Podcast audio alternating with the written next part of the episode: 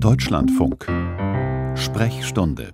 Der Schutz durch eine Corona-Impfung lässt offenbar mit der Zeit etwas nach. Die Gesundheitsminister und Ministerinnen von Bund und Ländern haben sich daher Anfang des Monats darüber verständigt, eine dritte Impfung anzubieten. Und zwar zunächst für Seniorinnen und Senioren, Hochbetagten sowie für Menschen, bei denen aus medizinischen Gründen zwei Impfdosen nicht ausreichen, einen optimalen Impfschutz zu erreichen.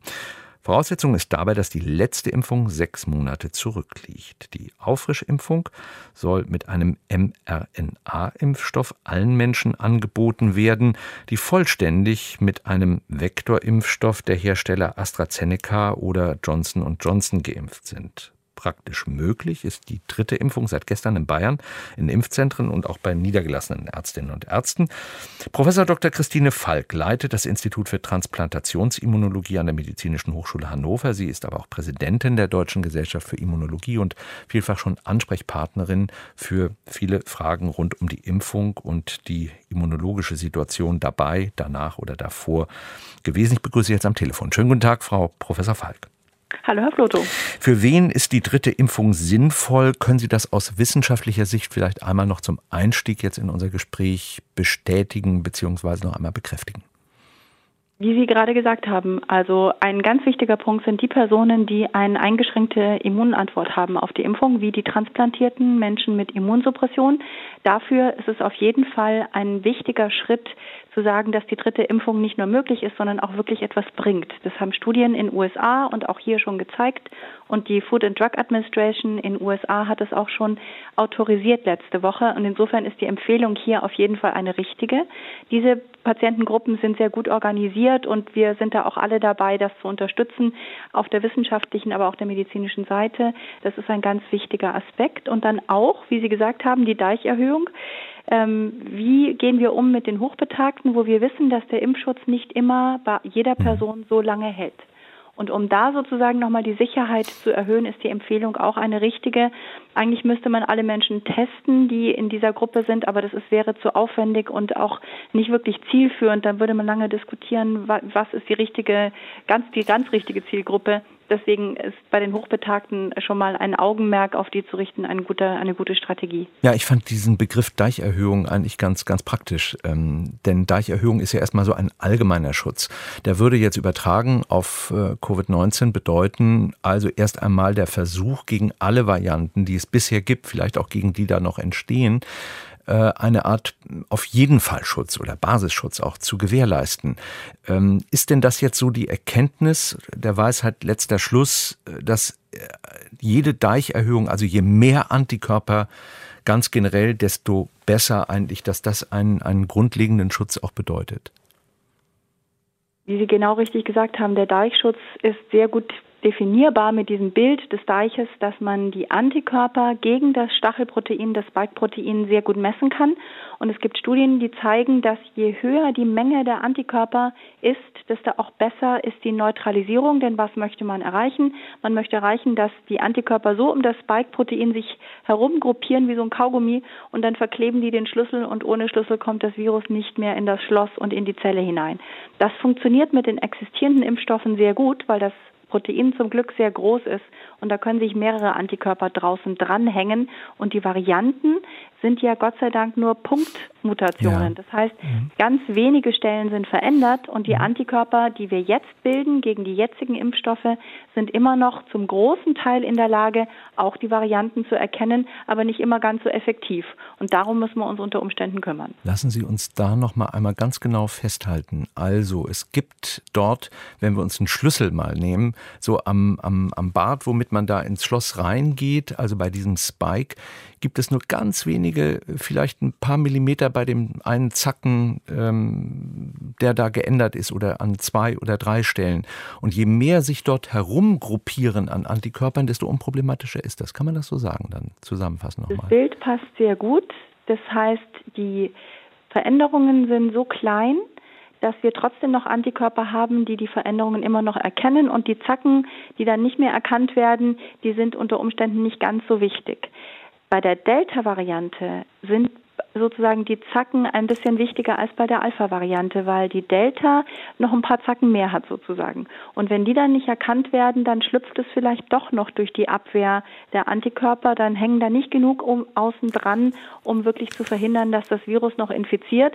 Und ohne die Delta-Variante würden wir uns vielleicht gar nicht so sehr um diese Details mhm. kümmern, mhm. aber die Delta ist wie so ein Brennglas auf diesen, auf diese Zacken an dem Schlüssel vorne dran. Und deswegen kann man sagen, dass man aufgrund dieser minimalen Veränderungen doch sich Gedanken machen muss, den besten Antikörperschutz auszulösen, den man irgend haben kann, damit auch Menschen geschützt sind, deren Immunantwort nicht immer ganz optimal abgelaufen ist nach der Impfung. Das sind zwar wenige, aber genau um die müssen wir uns kümmern. Mhm. Bleiben drei Fragen meine ich jetzt im Moment, ähm, die wir versuchen sollten gemeinsam zu klären. Erstens einmal heißt es ja, es soll ein mRNA-Impfstoff sein ähm, mit den Bekannten, die da auf dem Markt sind. Ähm, warum mRNA-Impfstoff, wenn man dann vorher mit einem sogenannten Vektorimpfstoff geimpft worden ist? Warum nicht nochmal ein Vektorimpfstoff? Ähm, warum so einer? Es gab die Comcov-Studie in England zum Beispiel, die sehr schön gezeigt hat, dass es eine sehr gute Kombination ist. Diese Vektorimpfstoffe lösen nicht nur Antikörper aus, sondern auch sehr gute T-Zellantworten. Und es hat sich gezeigt, diese dass zweite Immunlinie, ne? also die Zellen, die dann kommen genau, danach. Wir haben mhm, einmal genau. die B-Zellen mit den Antikörpern und dann die T-Zellen, die erst aktiv werden, wenn das Virus schon in der Zelle drin ist. Die sind sozusagen die zweite Abwehrlinie. Und wenn man auf diese Vektorimpfstoffe dann mit einem mRNA-Impfstoff nochmal draufgeht, hat sich gezeigt, dass das eine extrem gute Kombination ist, weil durch den mRNA-Impfstoff die Antikörper nochmal verbessert werden und zwar gleich gut sozusagen wie zweimal mRNA-Impfstoff. Das heißt, diese Kombination erst Vektor, dann mRNA hat durchaus ihre Berechtigung. Und da hat man gesehen, dass die mRNA Impfstoffe quasi hinten dran nochmal so eine Art Verbesserung in der Antikörperantwort erzielen können.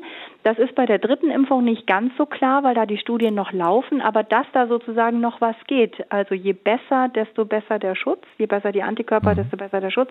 Das scheint zu funktionieren und daher die Strategie mit den mRNA-Impfstoffen nachzuimpfen. Mhm. Und wer schon zweimal mRNA bekommen hat, da ist Ähnliches zu beobachten, dass also auch ein drittes Mal geht. Das sieht auch so aus, wobei man auch sagen muss, ob da noch wirklich was Neues dazukommt, wird individuell unterschiedlich sein, aber dass man die existierenden Antikörper, die ja schon extrem gut sind im Regelfall, das ist ja das. Tolle an der Impfung, die, die mhm. wirklich der Hauptanzahl der Geimpften hat extrem gute Antikörper, die werden nochmal nicht unbedingt verbessert, aber sie werden nochmal mehr produziert und schützen besser. Ob wirklich noch neue Antikörper dazukommen, das ist noch nicht so ganz klar. Das ist aber sozusagen in der Summe für den Deich nicht ganz so entscheidend. Hauptsache der Deich in der Summe der Antikörper wird höher und der Schutzwall damit höher. Bleibt der zweite Gesichtspunkt noch. Was könnte es denn bringen, wenn wir jetzt einen Impfstoff haben, wo wir angepasste, also an die Varianten angepasste ähm, Spikes äh, bzw. Antikörper provozieren mit den modifizierten Spikes äh, je nach Variante, wenn wir die anbieten. Das machen wir bei der Grippeschutzimpfung im Grunde genommen ja auch. Da werden zwei, nee, normalerweise drei oder vier, jetzt ja nur noch vier verschiedene auch angeboten. Könnte man da auch äh, mit der mRNA-Technologie vier verschiedene anbieten, gleichzeitig die Deicherhöhung auf jeden Fall haben, aber sie noch ein bisschen spezifischer auch machen. Und geht das denn immunologisch oder flippt das Immunsystem dann aus? Äh, geht das gar nicht mit mRNA? Oder muss man da ganz neue Untersuchungen wieder machen? So schnell flippt es zum Glück nicht aus. das ist salopp gesagt, ja. Ja, wenn es ausflippt, ist allerdings dann wieder nicht so gut.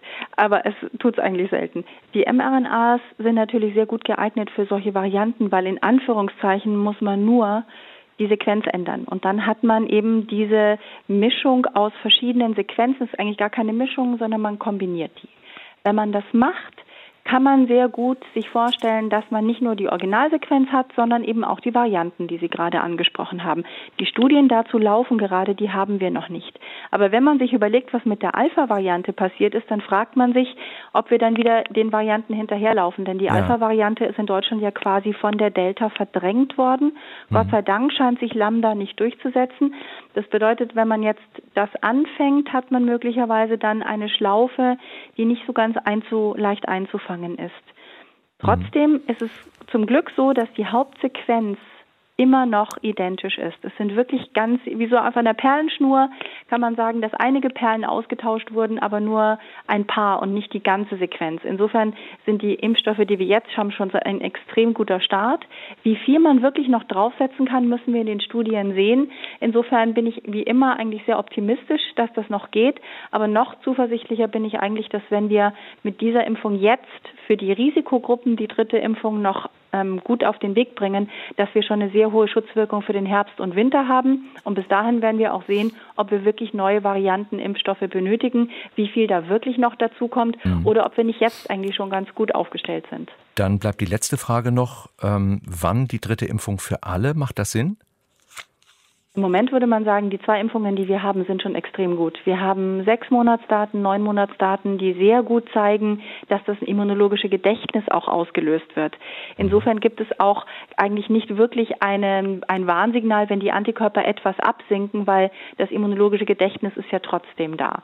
Und insofern würde man für die Hauptpopulation eigentlich sagen, sehen wir nicht die Notwendigkeit, dass jetzt wirklich alle nochmal ein drittes Mal geimpft werden. Für die Gruppen, die wir gerade genannt haben, die Frage wer, die kann man ganz gut eingrenzen, aber generell ist es im Moment nicht nötig. Mhm. Also insofern würde ich da ein bisschen vorsichtig zurückhaltend sein. Wir sind schon sehr gut aufgestellt. Hauptsache zweimal impfen und was mir ganz wichtig ist, wir müssen die Impfquote bitte noch erhöhen. Das heißt, bevor wir über die dritte nachdenken, okay. bitte noch jeden und jede motivieren, die noch keine Impfung hat über zwölf Jahren. Dankeschön auch nochmal für diesen Appell und ich bin ganz sicher, wir sprechen uns wieder. Herzlichen Dank an Frau Professor Christine Falk. Sie leitet das Institut für Transplantationsimmunologie an der Medizinischen Hochschule Hannover und sie ist Präsidentin der Deutschen Gesellschaft für Immunologie.